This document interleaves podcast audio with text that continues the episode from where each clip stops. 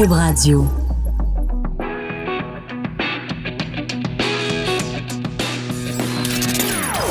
Des opinions bien à elle. Sophie Durocher. Son franc-parler ne laisse personne indifférent. On n'est pas obligé d'être d'accord.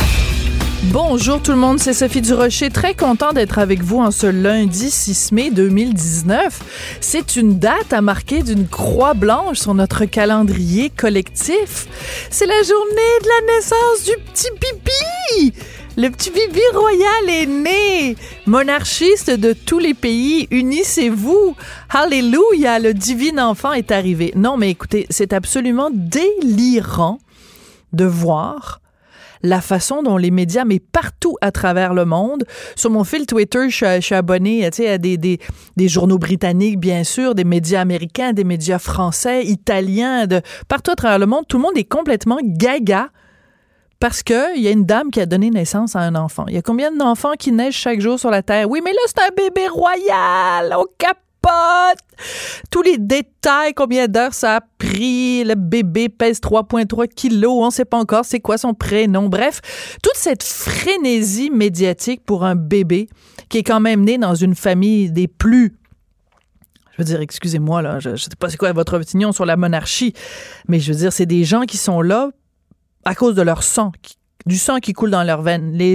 Ces gens-là n'ont aucune autre raison d'être multimillionnaires que papa était multimillionnaire puis grand-maman est multimillionnaire. C'est la seule raison pour laquelle ces gens-là, ils ne créent rien, ils ne font rien, ils existent, ils respirent et c'est pour ça qu'on s'intéresse à leur vie. Alors tout ça pour dire que plus tard dans l'émission, on va parler avec Lise Ravary qui, vous le savez sûrement, a un grand amour pour le Royaume-Uni, qui a déjà vécu en Angleterre, a déjà eu un mari britannique même. Puis tous les jours à 4 h, elle prend le thé avec des scones. Alors, on va parler avec elle de cette frénésie médiatique concernant le bébé royal. On va parler aussi de laïcité, puisque c'est dans l'air. On va en parler plus tard avec Steve Fortin. Mais d'abord, avec le sénateur conservateur Pierre-Hugues Boisvenu, on parle de cette situation complètement hallucinante dans les pénitenciers fédéraux. Il y a des criminels qui sont là et qui s'inventent un statut d'autochtone parce que, ben, vous le savez sûrement, quand on est autochtone, au Canada, au Québec, on a un statut privilégié quand on est en prison. Bonjour, sénateur Boisvenu, comment allez-vous? Madame Durocher, bonne journée. Surtout, bonne journée à tous les gens qui nous écoutent cet après-midi. C'est très gentil à vous. À chaque fois, vous saluez les auditeurs et les auditrices et c'est très apprécié. Sénateur Boisvenu, on a vu ce dossier donc dans le journal La Presse où on apprend que dans nos prisons, il y a deux parties. Il y a des gens qui ont peut-être appris en lisant ce dossier-là que quand on est un autochtone en prison, on a un statut privilégié. Mais à la base, ce qu'on a surtout appris, c'est qu'il y a plein de gens qui, tout d'un coup, se découvrent un statut autochtone. Et surtout, ce qu'on apprend, moi, ce que je trouve complètement aberrant, c'est que pour avoir un statut d'autochtone, c'est à déclaration volontaire. On s'auto-déclare autochtone et les autorités ne font pas plus de vérification que ça. Ça n'a aucun sens, sénateur Boisvenu.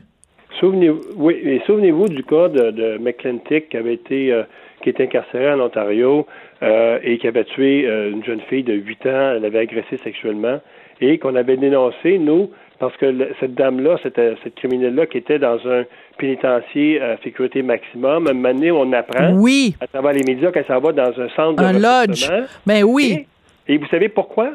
Parce que lorsqu'elle était au maximum, elle s'est déclarée autochtone. Et là, comme depuis la règle due à la Cour suprême qui date quand même de plusieurs années, lorsque vous êtes un autochtone dans le système de justice ou dans le système carcéral canadien, vous avez effectivement un statut, je dirais pas privilégié, mais spécial. Vous êtes traité de façon spéciale. Ouais. Et là, ce qu'on observe et ce qu'on a appris dans les médias, c'est que maintenant, les gens, pour avoir ce statut spécial-là, pour manger du bison plutôt que manger du steak haché, un exemple, c'est ce que l'article disait, ils se déclarent autochtones. Et le pire, c'est que les autorités carcérales, comme c'était le cas de McClintic, ne font pas de validation, à savoir est-ce que vous êtes autochtone, parce qu'il faut remonter la 3e génération. C'est un peu le même principe que si moi j'ai une grand-mère française, puis je remonte à la deuxième ou troisième génération, la France va me reconnaître la possibilité d'avoir le statut de Français, donc d'avoir un passeport français. C'est la même chose au Canada. Sauf que si vous êtes en liberté et vous demandez ce statut d'Autochtone-là, c'est une panoplie de contrôles qui vont être faits. Mais si vous êtes incarcéré, vous faites cette demande-là, vous recevez votre carte d'Indien, ce qu'on appelle, dans le fond, le jargon, la carte d'Indien. Vous sortez de pénitencier et là, vous dites, vous allez avoir des privilèges, comme pas payer des taxes sur ce que vous achetez, des choses de même. Mais c'est ça qui est très important dans ce que vous dites, c'est que c'est pas normal qu'il y ait des privilèges ou pas, ou un statut spécial pour les Autochtones. Ça, on va y revenir plus tard sur la légitimité de ça ou pas. Mais à sa face même, le principe selon lequel quelqu'un qui est en liberté, qui veut revendiquer un statut d'Indien, doit le prouver, versus quelqu'un qui est derrière les murs, qui veut, et c'est auto-déclaré. Le fait qu'il y ait ce deux poids, deux mesures, c'est ça qui tient pas debout, là. Ça n'a pas de sens. Moi, je dirais que c'est scandaleux, et ça, je pense que ça dénote vraiment le laxisme qu'on peut observer au niveau de l'administration des pénitenciers. Je ne mets pas du tout la responsabilité sur les gardiens, sur les agents correctionnels. Eux, dans le fond, suivent la directive des boss et les boss suivent les directives du ministre. Et ça, on a le cas là, des gens qui demandent une carte d'Indien. Mais moi, j'ai fait la visite des pénitenciers. Oui. Et on peut aller au-delà de ça.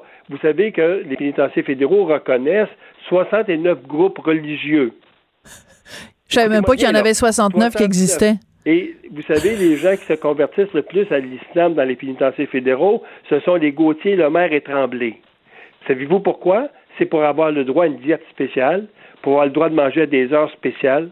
Et c'est ce qui se passe. Donc, il y a une espèce de, je dirais, d'auto-déclaration. Oui. Puis le système carcéral dit « Wow, attends un peu, là, on va les valider, là. Ton père, étais-tu musulman? Ta mère, étais-tu musulmane? Non. Ben, regarde. Tu vas continuer d'avoir la même diète que les autres. » Donc, c'est ça qui me fait dire, moi, que les criminels, quelque part, ont un pouvoir de gestionnaire dans les pénitenciers. Quand on parle d'autodéclaration, c'est que vous avez ce pouvoir-là. Hein? Ben non, ben tout à fait. Mais je reviens, parce que tout à l'heure, j'ai dit qu'ils avaient le droit à certains privilèges, puis vous avez utilisé une autre expression que le mot privilège. Mais il reste quand même que quand on a donc ce statut d'Autochtone, on a le droit, par exemple, à des visites conjugales plus fréquentes. Ouais. Et quand on demande à avoir une libération conditionnelle, les conditions, ou en tout cas les critères, sont différents. Donc, ça s'appelle comment? Ça s'appelle pas des privilèges? Oui, des privilèges. C'est surtout un privilège doublement reconnu quand vous êtes un blanc pure race, excusez-moi le terme, et non autochtone. Et ce que ça crée aussi, ça crée des problèmes avec ceux qui sont réellement autochtones. Ben oui! Dans le pénitencier, qui voient ces gens-là se faire auto-déclarer autochtones. Et puis je comprends là, que quand vous êtes un autochtone en Abitibi, puis vous êtes incarcéré dans une prison dans la région de Montréal, vous avez besoin d'une présence familiale peut-être plus fréquente que si vous êtes un criminel de Montréal, incarcéré à Montréal, bien vous avez la ligne téléphonique, vous avez des possibilités d'avoir des contacts avec vos parents qui sont plus faciles. Et les Autochtones, on donne ce privilège-là ou ce droit-là parce qu'ils sont surreprésentés dans nos pénitenciers. Oui. Mais vous imaginez, là, moi, la doute que j'ai aujourd'hui, si on a 7 fois plus d'Autochtones dans les pénitenciers fédéraux, c'est ce que les données là, du laboratoire. Oui, les statistiques. Oui. Combien il y en a qui sont des blancs pur laine là-dedans? Ben combien il y en a qui le sont pour de vrai. Donc, c'est aussi parce que c'est un argument qui est parfois utilisé, justement, dans les communautés autochtones, de dire qu'il y a une discrimination ou une sorte de profilage racial ou un profilage ethnique qui fait en sorte qu'ils se retrouvent représentés de façon disproportionnelle dans les prisons. Oui, mais si leur présence est disproportionnée parce que il y a plein de gens qui s'auto-déclarent autochtones, ben là, ça vient défaire l'argument de dire qu'il y a une injustice. Donc, ça vient en fait invalider une préoccupation qui est tout à fait légitime auprès des Autochtones, des vrais Autochtones. Vous comprenez ce que je veux dire? C'est que ça dilue en fait leur revendication, qui est une revendication légitime, là. Moi, si je m'appelle Justin Picard, qui est le grand chef des communautés autochtones au Québec, Je suis dans les médias, là, depuis 2 jours, parce que c'est sorti il y a 2 jours, l'information, du moins plus que 2 jours, 3, 4 jours. Je suis dans les médias et je dénonce le gouvernement fédéral à donner des statuts particuliers à des criminels qui n'ont pas droit à ce statut-là, que pour bénéficier des avantages de ces communautés. Moi, je sors dans les médias puis je crie au scandale. Alors, pourquoi il ne le fait pas? Ben, c'est la question que je me pose. Est-ce qu'il n'y a pas eu d'information à ce jour? Mais moi, comme j'ai des contacts avec Ghislain, c'est certain que je vais être en contact avec lui en disant « Hey, qu'est-ce que tu attends pour sortir? » Oui, parce que, donc, revenons à l'origine de tout ça. Moi, le fait que la communauté autochtone, qui, on va se le dire, là, a souffert de toutes sortes de discriminations. Je veux dire, il y a certaines personnes qui parlent de génocide, de toute façon, la façon dont ils ont traité dans les pensionnats, parqués dans des réserves, etc. Il y a énormément de façons dont, au Canada, on a maltraité différentes communautés autochtones à différents moments de notre histoire. Et donc, à sa face même, j'ai pas de problème en tant que tel à ce que des membres de la communauté autochtone aient droit à un traitement privilégié pour reconnaître, ou enfin pour reconnaître qu'il y a une réalité particulière pour les Autochtones. Mais je ne comprends pas du même souffle pourquoi, dans les pénitenciers, cette qualité-là d'Autochtone, c'est quelque chose à autodéclaration. Je veux dire, moi, je vais m'auto-déclarer je suis une femme noire handicapée, puis là, je vais avoir droit à plein de programmes. Je veux dire, tout le monde va dire, ben voyons, Sophie, t'es pas noire puis t'es pas handicapée. Oui, mais j'ai juste besoin de m'auto-déclarer comme ça. Quel est le fonctionnaire cabochon qui a décidé à un moment donné que c'était quelque chose qui pouvait être à auto-déclaration? Et n'oubliez pas, l'aspect vicieux dans ce que vous venez de dire, c'est lorsque la personne, le blanc pur laine, va sortir de prison avec sa carte d'Indien.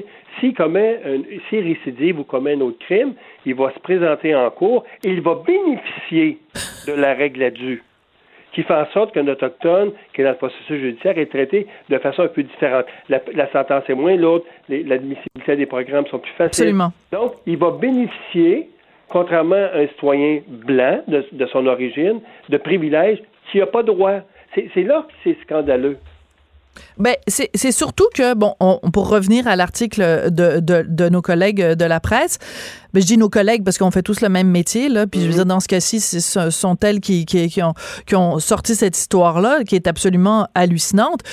Ils ont interviewé, entre autres, des prisonniers qui disent, ben écoutez, on nous pose la question. C'est une des premières choses qu'on nous demande quand t'arrives en prison. On te demande, en fait, pose toute une liste de questions. Puis à un moment donné, on dit, es-tu autochtone?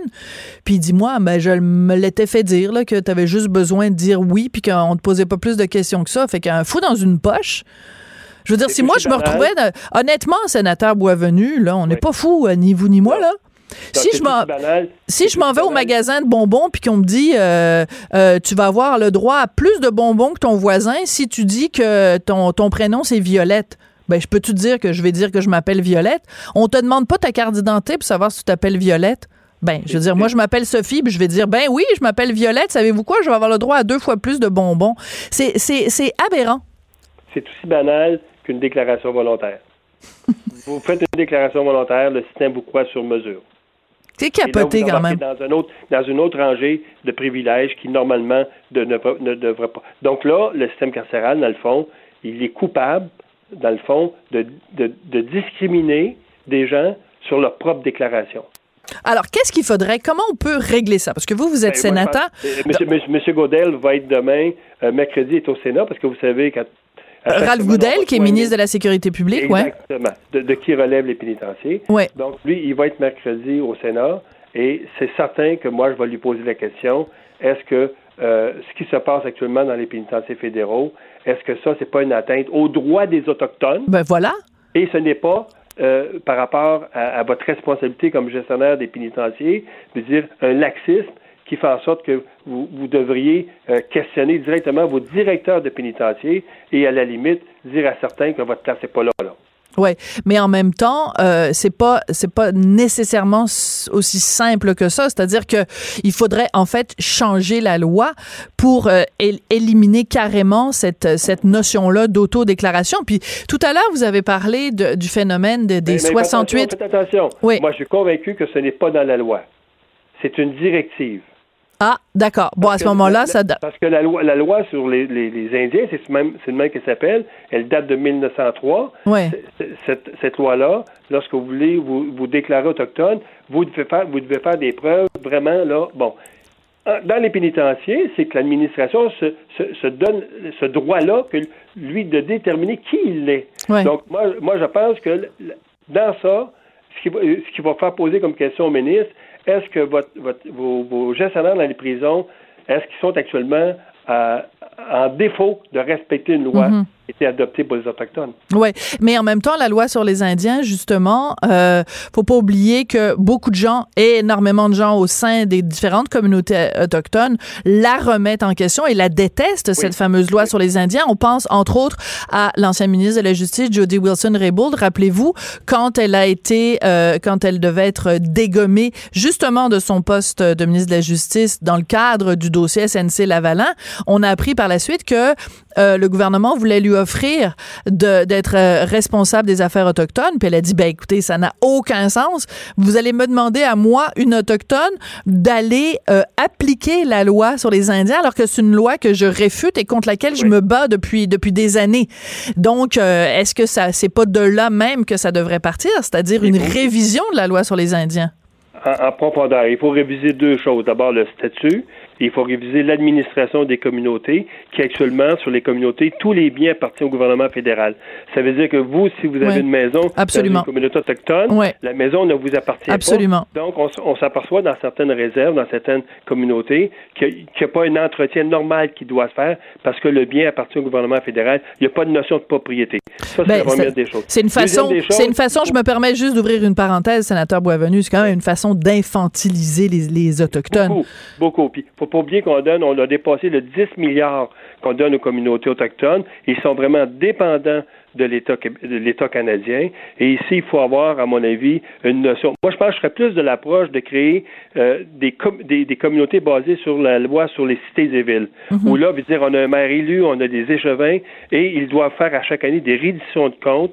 Qu'est-ce qu'ils ont fait avec les milliards qu'ils reçoivent du gouvernement? On avait adopté, les conservateurs, une loi pour obliger les 90% de communautés autochtones qui n'ont pas de reddition de compte à faire en sorte que ce soit connu dans leur communauté où était l'argent. Ben oui. Est-ce qu'on a embauché le chef autochtone, sa femme, son cousin? C'est ce qu'on s'est aperçu dans quelques communautés. Absolument. Donc, oui, il faut revoir la loi sur les Indiens. Il faut revoir la forme d'aide financière que le gouvernement fédéral apporte à ces communautés-là. Et il faut s'assurer qu'ils ne demeurent pas dans la dépendance qui apporte cette pauvreté actuelle. Oui.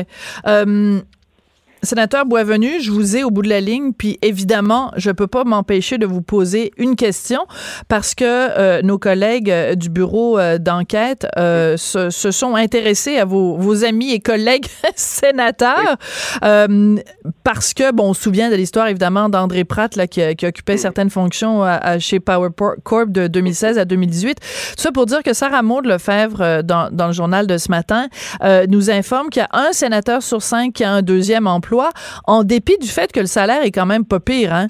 150 000 $ par année, là, bon, on partira pas en fou non plus, mais c'est quand même très bien payé. Vous, est-ce que ça vous a déjà tenté d'avoir une deuxième job en plus d'être sénateur? Moi, ma deuxième job, c'est d'aller faire du bénévolat dans les écoles et des centres de personnes âgées, donner des conférences.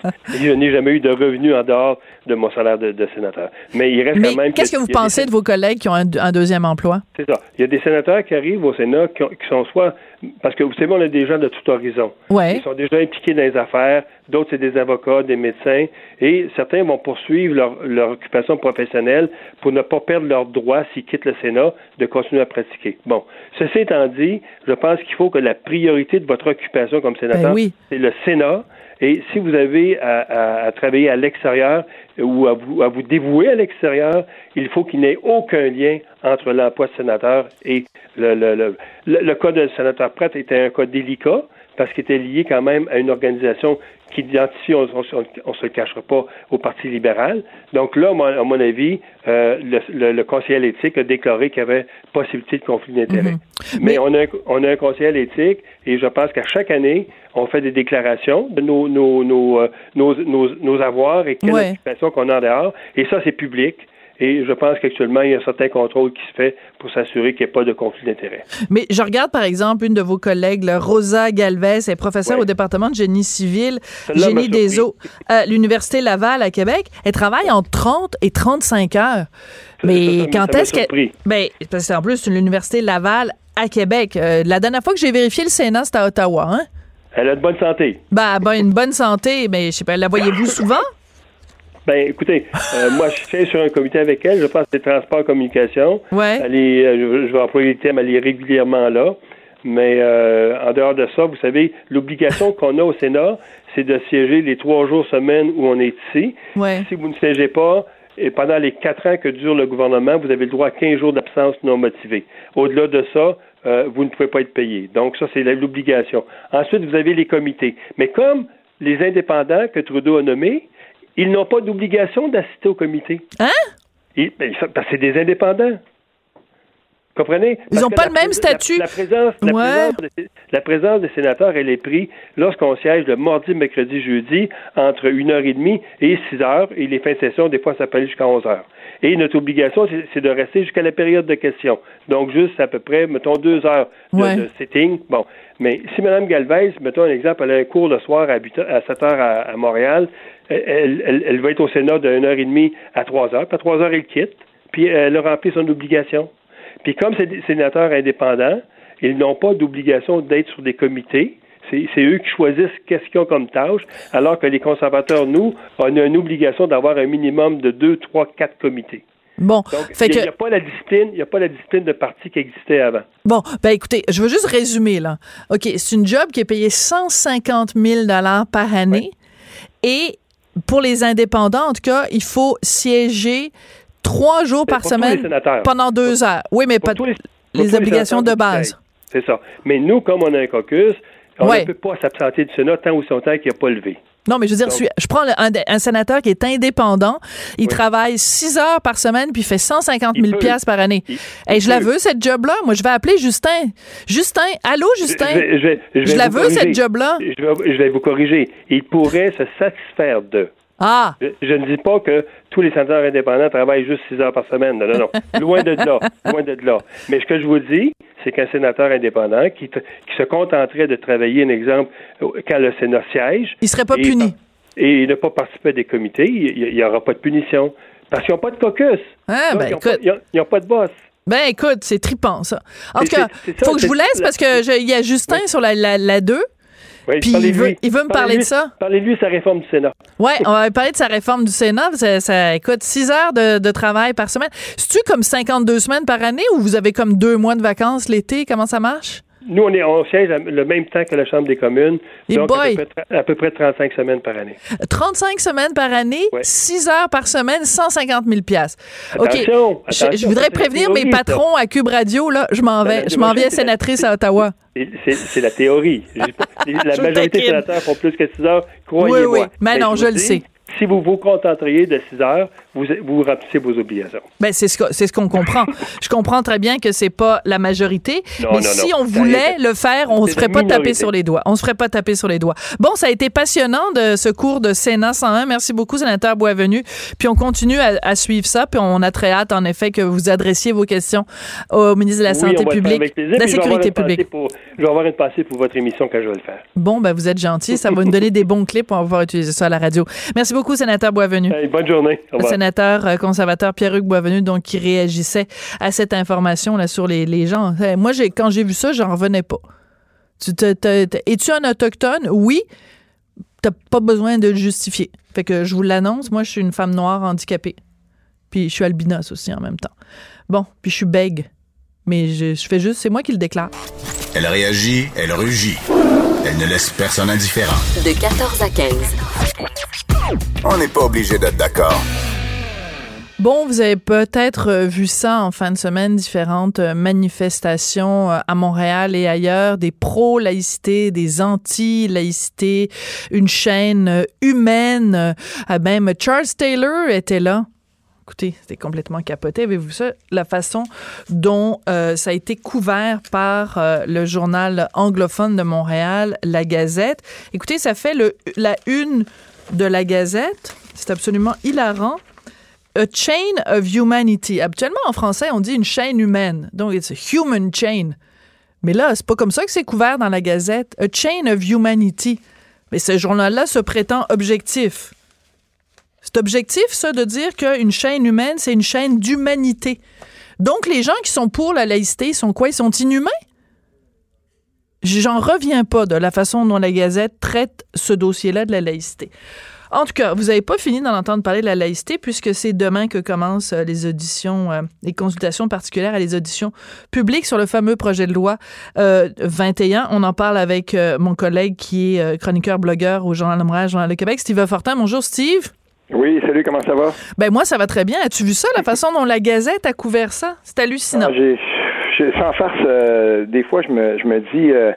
On savait qu'il y avait des risques. Ben, tu sais, au final, là, quand on regarde ça, ça n'a pas été si pire que ça. On est passé à travers la période où on se disait, bon, ben voilà, ça va déborder. Oui, il y a eu le Madame Stead et tout ça. Ouais. Mais on voit là qu'il y a vraiment un angle militant dans certains médias. Puis moi, quand j'ai vu ça, je suis retourné voir pour m'assurer que c'était bel et bien le cas, qu'on s'était pas trompé.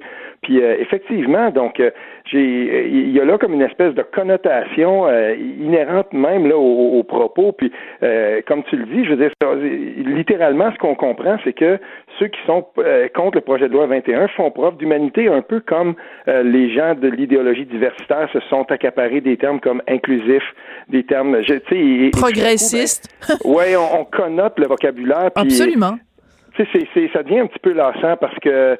Sincèrement, je ne sais pas si tu te souviens, Sophie, la première fois qu'on s'est parlé, toi et moi, c'était à propos de ni meute, ni Antifa. Oui. Puis, à ce moment-là, et c'est drôle parce qu'en fin de semaine, j'ai eu exactement ce réflexe-là. Et moi, je vois des identitaires de gauche, des identitaires religieux d'un côté, puis malheureusement, dans cette espèce de vague bleue, j'ai aussi vu des identitaires de droite, oui. Des gens avec qui moi, j'ai pas du tout le goût de m'associer. Ben non. Et on est encore là-dedans. Puis c'est dommage parce que le Kidam, lui, regarde la parade passer, puis il se dit, ben savez-vous quoi? Au final, là, il va y avoir probablement 84 députés qui vont voter pour le projet de loi 21. On le sait déjà. Ouais. Puis, sur 125. Trouvez-moi un autre dossier sur lequel on est capable d'aller chercher une si grande unanimité, alors qu'on sait, par le travail, par exemple, du député Christopher Skeet avec les collectivités anglophones, on le sait qu'au sein même des collectivités anglophones, il y a un appui là qui contrôle les 50%, les 45%. Donc, il n'y a pas là, quand on regarde la Gazette de façon qui traite ça, ben, ils ne rendent même pas justice à leur propre électorat. Absolument. Mais c'est drôlement intéressant parce que, bon, quand ils font des interviews quand même, ils citent les gens, fait qu'on peut au moins se baser là-dessus pour compter sur un petit peu d'objectivité dans leur travail. Donc, Charles Taylor, les co-signataires du fameux rapport Bouchard-Taylor, on sait que depuis, il a viré capot, hein, disons ça comme ça, sur un certain nombre de recommandations et de conclusions du rapport. Mais toujours est-il qu'il a participé, lui, à cette chaîne humaine-là, donc de gens qui étaient contre le projet de loi 21. Donc, moi, ma première réaction, c'est de me dire, bon, Monsieur Charles Taylor, universitaire, philosophe, auteur, on l'a payé, nous, avec nos taxes, nos impôts, comme contribuables, on l'a payé pour qu'il préside, qu'il co-préside cette fameuse commission Bouchard-Taylor. Il en est arrivé à un certain nombre de conclusions. Plusieurs années plus tard, il est revenu en disant, ben non, finalement, bon, je reviens sur ma parole, j'en arrive à une conclusion différente. Moi, je pense de la part de Charles Taylor qu'il devrait aujourd'hui se garder une petite gêne. Qu'il soit contre le projet de loi 21, c'est une chose, mais qu'il participe comme ça activement à des manifestations contre le projet de loi 21. Moi, quand je vois sa photo dans la Gazette, là, où il regarde tout droit l'objectif, là, c'est comme s'il me faisait un gros FU. Ben oui, vous m'avez donné de l'argent pour faire la commission Bouchard-Taylor, mais savez-vous pourquoi maintenant je deviens un militant de l'autre bord? Il me semble qu'il devrait, dans ce dossier-là, se garder une petite gêne, Charles Taylor. Qu'est-ce que t'en penses, Steve? Ben, ça risque pas d'arriver, puisque tu le disais, les consultations particulières commencent demain à l'Assemblée nationale. Puis il va en être. Oui. Ça commence, là, c'est une pétarade. Je veux dire, Jamila Benhabib, ben, place des femmes PDF Québec, place des femmes Québec, donc des femmes qui sont plutôt laïcistes. Ensuite, Jamila Benhabib, Louise Mailloux, et dans l'après-midi, Charles Taylor avec Jocelyn Maclure. Donc, on sait déjà. Je suis content, moi, que la CAQ ait décidé de faire seulement 6 journées de ça, parce que Charles Taylor, on sait déjà ce qu'il va venir nous dire. On va rien apprendre de nouveau, et ça fait longtemps que Charles Taylor a finalement... Il avait peut-être mis de côté l'aspect militant de son travail pour présider cette commission-là, mais je veux dire, quiconque s'est intéressé un peu à ce qu'il fait, à ses écrits. On se souvient, hein, le malaise qu'il y avait eu au 24/7 quand il était passé à RDI, quand il y a quelqu'un qui avait justement rappelé à l'animatrice, à Marie Dussault, que Charles Taylor avait reçu le prix Templeton et que absolument. Ça impliquait comme militance, ça en soi.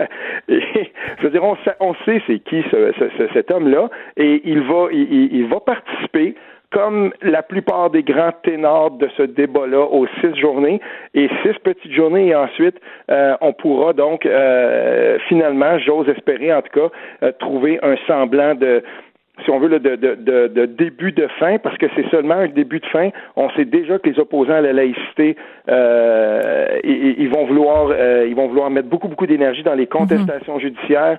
Puis on annonce déjà, on dit oui, mais le processus de dérogation, ça dure seulement 5 ans. Donc dans 5 ans, on va probablement être là-dedans encore, parce qu'il va y avoir des gens qui vont dire, ben nous, à la prochaine campagne électorale, on va défaire ça, un peu comme les fusions. Ben oui. Et on va être encore là-dedans. C'est ça qui est dommage, parce que moi, j'espère que ça va être terminé, ça. Mais on n'aura pas terminé de ça, parce que les gens qui sont contre ça, c'est viscéral, puis ils seraient prêts à faire de ça un combat sur des dizaines d'années, s'il le faut, pour réinstaurer le multiculturalisme d'État, ou en tout cas tenter de le faire au Québec. Mais moi, je considère, tu sais, c'est pas pour rien que l'émission s'appelle « On n'est pas obligé d'être d'accord ». Je peux argumenter avec ben du monde sur ben des dossiers, du moment que les gens ont des bons arguments. Mais je regarde, par exemple, l'argument de Charles Taylor, donc toujours interviewé dans ce fameux texte de la Gazette. Il dit, bon, je vais le traduire, évidemment, il dit...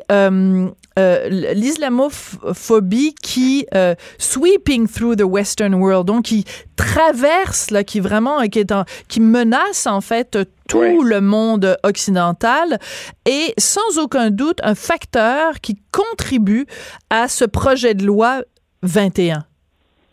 Mais, ça dépasse l'entendement. Mais attends 2 secondes là. OK, qu'il y ait de l'islamophobie dans le monde occidental, on en convient. Mais il y a aussi de l'antisémitisme dans le monde occidental. Alors pourquoi, lui, choisit-il simplement de pointer du doigt l'islamophobie et de faire un lien entre l'islamophobie et le projet de loi 21? Si le projet de loi 21 pointe toutes les religions sans faire aucune distinction entre elles, pourquoi un homme aussi intelligent, aussi éduqué, aussi érudit que Charles Taylor, pourquoi fait-il dire au projet de loi ce que le projet de loi ne dit pas? Il y a un mot pour ça, ça s'appelle de la mauvaise foi. Ça s'appelle du fake news, là. Ah oui, tout à fait. Écoute, c'est l'une des tactiques rhétoriques. Encore une fois, on le voit. Donc, cette hyperbole, c'est plate parce que intrinsèquement, là, la laïcité, puis je le rappelle dans mon texte aujourd'hui, dans le journal, c'est important de le dire, la laïcité, c'est un principe universel, puis dans les quelques 300 mots que je publie, c'est important pour moi de dire, attention, il est perfectible ce projet de loi-là. Bien sûr. On devrait le rendre encore plus universel. Oui, on va en parler d'ailleurs. La clause grand-père, c'est non. Pour moi, en tout cas, quand je regarde aussi le financement des écoles privées confessionnelles, là-dessus, voyez-vous, moi, je rejoins Québec solidaire là-dessus. Je dis non, il faudrait arrêter ça. Si on veut un État laïque, ben les écoles qui sont financées à 60-70% par l'État, elles doivent être incluses là-dedans. Puis il faut le dire, l'écrasante majorité des écoles confessionnelles privées au Québec sont catholiques, et il y a là probablement un petit jeu de partisanerie de la part du gouvernement qui veut certainement pas se mettre des collectivités à dos qui sont probablement sympathiques si on veut politiquement à sa cause. Donc, tu sais, ça s'applique à tout le monde. Puis c'est drôle parce que vu de l'Outaouais, vu de la région où moi je me trouve présentement, il y a plusieurs dossiers qui avaient été montés, qui avaient été faits, notamment par Radio-Canada, Ottawa-Gatineau, sur le prosélytisme catholique dans dans certaines collectivités ici. Puis ça existe, et dans les commissions scolaires de mon coin, en tout cas, c'est drôle parce que la plupart des demandes d'accommodement religieux étaient catholiques. Ben moi je suis content que ce projet de loi-là s'applique, parce qu'il ne va pas s'appliquer.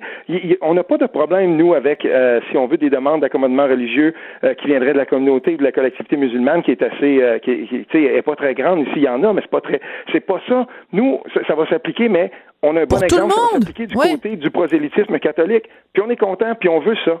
Ben non, mais tout à fait. Mais c'est pour ça que c'est important de toujours rappeler chaque fois que les opposants au projet de loi 21 démonisent le projet de loi 21, c'est qu'ils en déforment le propos. Et c'est important de retourner à la base et de rappeler que toutes les religions, en fait, tous les signes ostentatoires, le mot ostentatoire est même plus dans le projet de loi, hein, contrairement à la Charte des valeurs. Donc, c'est même plus une question de si tu as une grosse croix, une petite croix, peu importe. Là. Tous les signes religieux sont couverts par ça. Et je veux revenir sur ce que tu dis par rapport à... la clause grand-père, évidemment, mais aussi le financement des écoles privées. Moi, j'irais plus loin. J'irais plus loin parce que je pense que si on veut, en effet, avoir un État réellement laïque, il ne faut pas s'arrêter simplement aux signes religieux. Je suis entièrement d'accord avec toi avec le financement des écoles privées, mais j'irais plus loin. Et là où je veux en venir, c'est qu'on le sait, au Québec, les communautés religieuses, quelles qu'elles soient, ont droit à énormément de privilèges. En fonction de quoi? En fonction du fisc, en fonction des impôts. Alors, c'est aussi bien les impôts fonciers que les taxes municipales, que les taxes sur les produits et services. Et je te rappelle, il y a quelques temps de ça, là, je regarde, c'était en 2013, écoute, dans le journal La Presse, Francis Veil avait fait tout un dossier. Il avait sorti des chiffres sur... ce que ça nous coûte collectivement que, justement, des communautés religieuses soient même pas obligées de payer des taxes foncières puis tout ça. Puis écoute, c'était entre 50 et 100 millions de dollars que l'État abdique. Ah oui, tout à fait. Alors, pourquoi la religion... Pourquoi, au nom de la religion, un organisme a le droit de ne pas payer ses taxes? C'est hallucinant. Tout à fait. Je me souviens de ce dossier de Francis Veil. Je l'ai consulté moi-même il n'y a pas tellement longtemps. Puis oui, moi aussi, j'irais beaucoup plus loin. J'irais même jusqu'au CPE. Je veux dire, du CPE de la petite enfance, moi, je commencerais là. Mais il faut établir un début. Puis aux gens qui nous disent parfois, oui, mais regardez ce qui se passe en France et tout ça, moi, je réponds toujours la même chose. La laïcité québécoise, on va la définir. Elle est perfectible. On va la définir en fonction de nos us et coutumes à nous, de la façon dont nous, on veut... organiser la diversité, puis je veux dire l'intégration de la diversité dans notre société, ça c'est une chose, et effectivement si on veut une société vraiment laïque, il faut aller regarder toutes les arcanes où le religieux s'est immiscé, et il y en a beaucoup, mais le projet de loi 21, pour moi, c'est un début. Bien sûr. Début de quelque chose.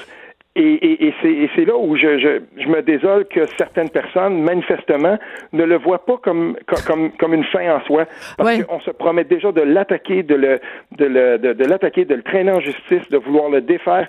Et ça, je vois là d'autres tensions à venir. Et ça, c'est dommage parce que il y a manifestement des gens qui ne voudront pas accepter le verdict. On devra porter attention aux témoignages des commissions scolaires anglophones durant ces six journées-là. J'ai très hâte de voir comment on va aborder les choses, parce que il y a d'autres gens dans la société qui ont dit nous finalement on va vivre avec la loi puis on l'appliquera, mais j'ai pas entendu encore de la part des commissions scolaires anglophones qu'on reviendrait sur les propos qui avaient été quand même assez incendiaires qui avaient été lancés. La désobéissance civile. Vont pouvoir les questionner. Tout à fait, la désobéissance civile. Mais je pense que t'as tout à fait raison de dire c'est un point de départ. C'est comme mettons le minimum syndical. Tu sais, c'est pour ça qu'en plus aux yeux de gens qui sont en faveur d'un État complètement 100% laïque, le projet de loi 21, c'est comme un 5% de laïcité. Fait que quand tu regardes ça, tu te dis, si le 5% qu'on demande, déjà, on se fait traiter de tous les noms, puis de racisme, puis de ci, puis de ça, tabarnouche, qu'est-ce que ça va être quand on va demander le reste du 95%? Puis je reviens au texte sur les droits accordés aux communautés religieuses de Francis Veil en 2013. Il dit, le gouvernement, à l'époque, c'était le gouvernement du PQ qui voulait interdire aux employés de l'État le port des signes religieux pour affirmer le caractère laïque de l'État. Or, le principal collecteur de fonds de l'État, le fisc, encourage la pratique de la religion plutôt que la laïcité. C'est-à-dire qu'en donnant comme ça des bénéfices aux gens qui font partie des différentes communautés religieuses, en effet, l'État est en train de dire, il y a deux catégories de citoyens. Si vous avez un organisme qui prône la défense de l'environnement, vous êtes obligé de payer votre loyer tous les mois, puis de payer les impôts fonciers, etc., etc. Mais si votre organisme, c'est pas la religion verte, c'est la religion vous êtes juif, vous êtes catholique, peu importe, ben là, congé de taxes. Mm-hmm. Congé de TPS, TVQ sur les biens que vous achetez. Donc, l'État est en train de dire, je suis pas si laïque que ça, finalement, parce que je reconnais des droits aux religions que les autres tenants de la société n'ont pas. Il va falloir travailler là-dessus, là. Ah oui, ben c'est justement, j'espère que quelqu'un, j'ai pas vu la liste de tous les intervenants qui sont là pendant les 6 jours. Espérons que qu'il y aura quelqu'un justement pour rappeler ça, parce que ouais. Ce que tu soulignes là, c'est très très important, et cet aspect-là du dossier de Francis Veil, oui, effectivement, il y a un préjugé favorable, en tout cas fiscal, qui est consenti à ceux qui font de la religion un précepte important, assez important en tout cas pour réussir à se dédouaner de ces taxes-là que les autres devront cotiser, devront payer. Donc absolument, il faudrait qu'on aille jusque-là, mais comme tu le dis, le seuil infinitésimal, le tout oui. petit seuil lui-même n'est pas encore accepté, mais ça donne aussi l'ordre de la mesure, de la rupture qui est en cours présentement avec, si on veut, l'espèce de multiculturalisme qui est érigé en dogme duquel on ne peut pas débattre. Parce que quand Charles Taylor associe laïcité, par exemple, comme tu le disais tantôt, tout de suite avec islamophobie, ce qu'on fait là, c'est une assignation au silence. Absolument. Et ça devient lassant. Ouais. Mais à 84 députés, à plus de 70% de gens qui appuient le principe, je crois que les gens comme Charles Taylor sont un peu désarçonnés cette fois-ci. Le Parti québécois était dans une position très, très faible pour imposer la laïcité de l'État avec un gouvernement très minoritaire. Mais là, dans ce cas-ci, les gens sont devant le fait accompli. Le quidam, la majorité des gens, la majorité silencieuse. Ouais. On est rendu là, comme on dit. On est rendu là. Et ça va passer. Et pour finir avec la fameuse phrase de François Legault, j'espère que je vais le citer comme il faut, c'est comme ça qu'on fait les choses au Québec. Ouais. Hein, tu sais, dans le petit clip qu'il avait fait, là, c'est comme ça qu'on fait les choses au Québec. Puis il était calme, il était pas énervé, puis il était pas les baguettes en l'air en train de tu sais, avec un couteau puis du sang sur les mains, là. Il s'apprêtait pas à aller partir après des communautés religieuses, là. C'est un chef d'État qui a une mesure modérée, somme toute, là, qui a une acceptabilité sociale assez grande. Hey, merci beaucoup, Steve Fortin. C'était un plaisir. À la prochaine fois. Donc, Steve Fortin, qui est blogueur au Journal de Montréal, Journal de Québec. Sa dernière chronique fait jaser. Écoutez pourquoi. De 14 à 15. On n'est pas obligé d'être d'accord. Cube Radio. Bon, êtes-vous content? Enfin, le bébé est né. Le divin enfant est arrivé. Mais il n'y avait pas d'âne, là, puis il n'y avait pas de bœuf, puis il n'y avait pas les 3 rois mages. Mais le bébé royal, donc, est arrivé. Meghan Markle a donné naissance. Le petit bibi est un bibi, donc c'est un garçon. Mais on ne sait pas encore c'est quoi son nom. Ben, coudonc. Ça fait 9 mois qu'il pourrait se préparer. Ça aurait été le fun qu'il nous annonce bébé royal. Puis là, on aurait eu son nom. Ben non. Moi, je trouve personnellement que toute cette hystérie, appelons ça comme ça, autour du bébé royal est un petit peu exagérée. Mais je suis curieuse de savoir ce qu'en pense Lise Ravary, qui est ma britannophile préférée. Comment vas-tu, Lise? Ça va, et toi? As-tu suivi ça? Écoute, je voyais Paris Match là, sur Twitter qui nous disait, et j'ai trouvé ça tellement drôle, Paris Match nous a annoncé, nous allons couvrir pour vous, minute par minute, l'accouchement de Meghan Markle. J'étais là, coudonc, ils vont-tu nous dire à combien de dilatation est rendue, puis quand est-ce qu'elle pousse, puis tout ça? C'est quoi ce délire médiatique? Ce sont des célébrités. Avant d'être des personnages ayant un rôle constitutionnel, pas dans le cas de Harry, mais son frère, ce sont des célébrités. Puis là, en plus, écoute, le jeune prince marie une vedette d'Hollywood. Ouais. C'est la totale. Ouais. La famille royale fait une alliance avec Hollywood. Ben, écoute, on avait déjà eu ça quand même, bon, évidemment, à un autre niveau, mais quand le prince Rainier de Monaco avait épousé Grace Kelly, oui. C'était, tu pouvais pas rêver de quelque chose qui pouvait plus susciter l'imagination que ça. Écoute, c'est encore une fois, Hollywood et bon, dans ce cas-là, c'est pas la royauté, c'est la principauté, mais quand même, c'était gros, là. It was big, indeed. Ben oui, c'était gros, certaine que Paris-Match, je devais être très, très, très, très intéressée par ce qui se passait. Mais ceci étant dit, moi, je pense que les médias sont plus intéressés que les gens. Tu penses? Ah oui. Bon, en Angleterre, c'est sûr, il y a des monarchistes, des fervents monarchistes, mais souvent, les gens là qui, se peuvent plus devant une naissance royale. Là, c'est souvent des jeunes filles, des adolescentes, En fait, le public des célébrités. Oui. Donc, mais l'affaire. Et là, je mets mes gants blancs puis jusqu'au coude et plus. Ouais, vas-y. Que tous les Britanniques se demandent à voix couverte. Quelle couleur? Voilà. Quelle sera la couleur de la peau de cet enfant? Oui, parce qu'il faut rappeler que Meghan Markle est donc métisse.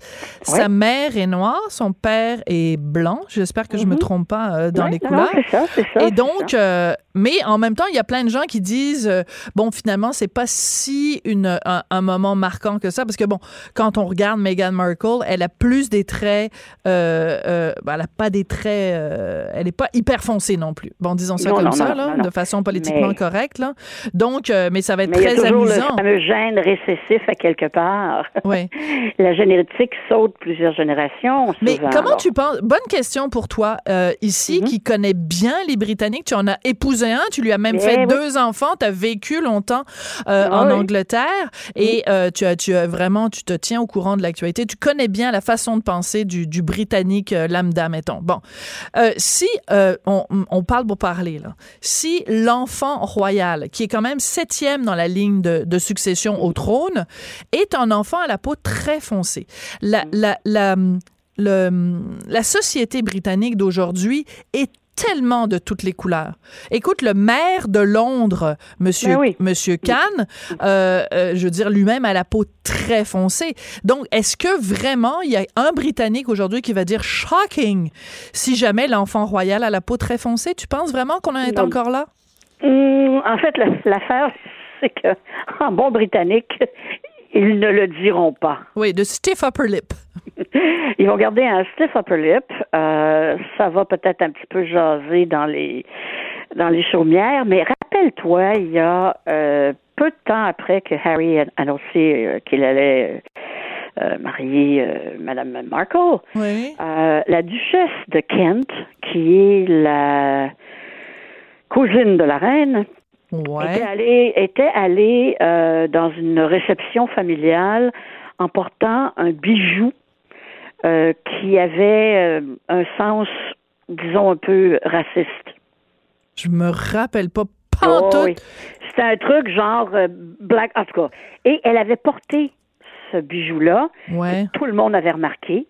Ça avait fait toute une histoire. Ouais.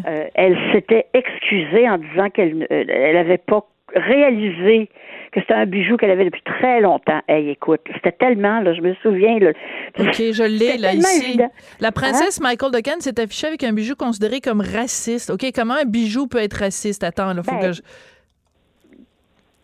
Oui, c'est un peu bizarre, cette affaire-là. Mais en tout cas, vas-y, continue. Tout ça pour dire que, bon, tout le monde s'est un peu énervé autour de cette histoire-là. Puis, de toute façon, la princesse Michael de Kent, tout le monde la connaît, est un peu spéciale, si tu vois ce que je veux dire. Ah, c'est un bijou qui représentait une femme noire vêtue d'un turban et d'une robe en or. Oui, c'était considéré comme raciste. Ben, disons que mais les gens voient du racisme partout, là, à un moment donné. Oui, là. Mais oui. Ouais. Mais tu sais, en Angleterre, toutes, là, en fait, pas juste l'Angleterre, l'Écosse, le Pays de Galles, c'est vraiment une société Royaume-Uni, une société hyper plurielle. Oui. Mais il y a encore des traces de... Tu sais, il y a encore des Anglais qui s'imaginent que le Commonwealth, c'est juste un autre nom pour l'Empire. Oui, c'est ça. Moi, j'ai entendu. En fait, je ne l'ai pas entendu. C'est un membre de mon ex-famille qui m'a posé. T'es pas sérieuse. Ah oui, c'est ça. Ouais, on est encore des sujets de la reine, quand même.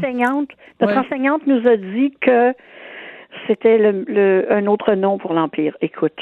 Oui, c'est assez particulier. Alors, écoute, ce qui est intéressant quand même, c'est la seule raison pour laquelle c'est intéressant de se préoccuper du sort de cet enfant qui ne porte pas encore de nom. Mais ça, c'est une tradition, hein, dans la famille royale. Ah oui? Ah ben, je ne savais pas. Oui, ça va prendre à peu près une semaine. Avant qu'il nous dise son nom. OK. Oui. Bon, on est suspendu à ses lèvres. On sait que c'est un petit garçon. Ah ouais, écoute, on se peut plus. Il est 7e dans la ligne de progression, dans la ligne de succession.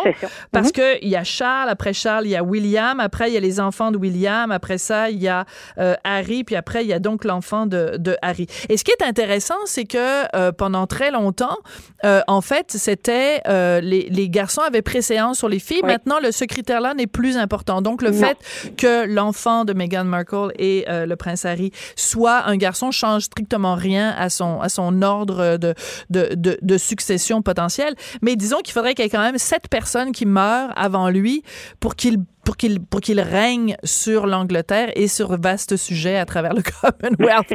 Donc, ses chances, pauvre petit Pitt, ses chances sont pas très grandes. Mais je trouve qu'à chaque fois qu'il arrive un événement au sein de la monarchie, un événement heureux ou un événement malheureux, ça nous questionne par rapport à notre rapport à nous au Québec, à la monarchie. C'est-à-dire que veut pas, bon, on est quand même dans un système où notre chef d'État, c'est la reine d'Angleterre. Notre chef de gouvernement, c'est Justin Trudeau, mais notre chef d'État, c'est la reine d'Angleterre. Il y a quand même son joli visage sur nos billets de banque. Elle a des représentants au Canada et au Québec, et en fait dans chacune des provinces, qui nous coûtent très, très, très, très, très cher. Donc, est-ce qu'on peut penser qu'un jour, les Québécois vont être suffisamment non-monarchistes pour dire, ben, on veut se débarrasser de ces vieilleries-là d'affaires de la couronne? Ben, moi, je pense que c'est sûr que si jamais un jour le Québec atteint l'indépendance, je doute fort qu'on traîne la monarchie avec nous. Mais, tu sais, moi, en bonne monarchiste constitutionnelle, c'est un système de gouvernement comme un autre. Oui. C'est sûr qu'il y a des éléments... Comme tu dis, ça coûte cher, mais entre toi et moi, si on regarde que ce soit la présidence française ou la présidence américaine, ça coûte cher aussi. Je veux dire, il y a de l'apparat dans tous les systèmes politiques. Mais n'oublions pas une chose, ça c'est mon argument préféré. Les pays les plus progressifs au monde, la plupart sont des monarchies. Ouais. La Suède, le Danemark, la Hollande... Oh! Tu sais que c'est pas fou, mais en même temps, la France, excuse-moi, ils sont pas piqués des verres non plus. Et la dernière fois qu'il y avait un roi, ils lui ont coupé la tête. C'est ça. Fini bâton. Bye-bye. Alors, Monsieur Guillotin, son invention aurait servi à ça, à tuer, à assassiner le dernier roi de France. Et depuis ce temps-là, la France... Marie-Antoinette, n'oublions pas Marie-Antoinette. Oui, puis ça c'est moins drôle. Mais quand même. Alors, donc, il y a des non-monarchies qui sont pas pires pantoute, comme on dit couramment. Oui. Hey, Lise, mais c'est un système de gouvernement comme un autre. Comme un autre. Ben, ça se discute. Écoute, on aura l'occasion d'en reparler. Mais bienvenue au Petit Bibi. Merci beaucoup, Lise. Merci à Joannie Henry à la mise en onde et Hugo Veilleux à la recherche. Cube Radio.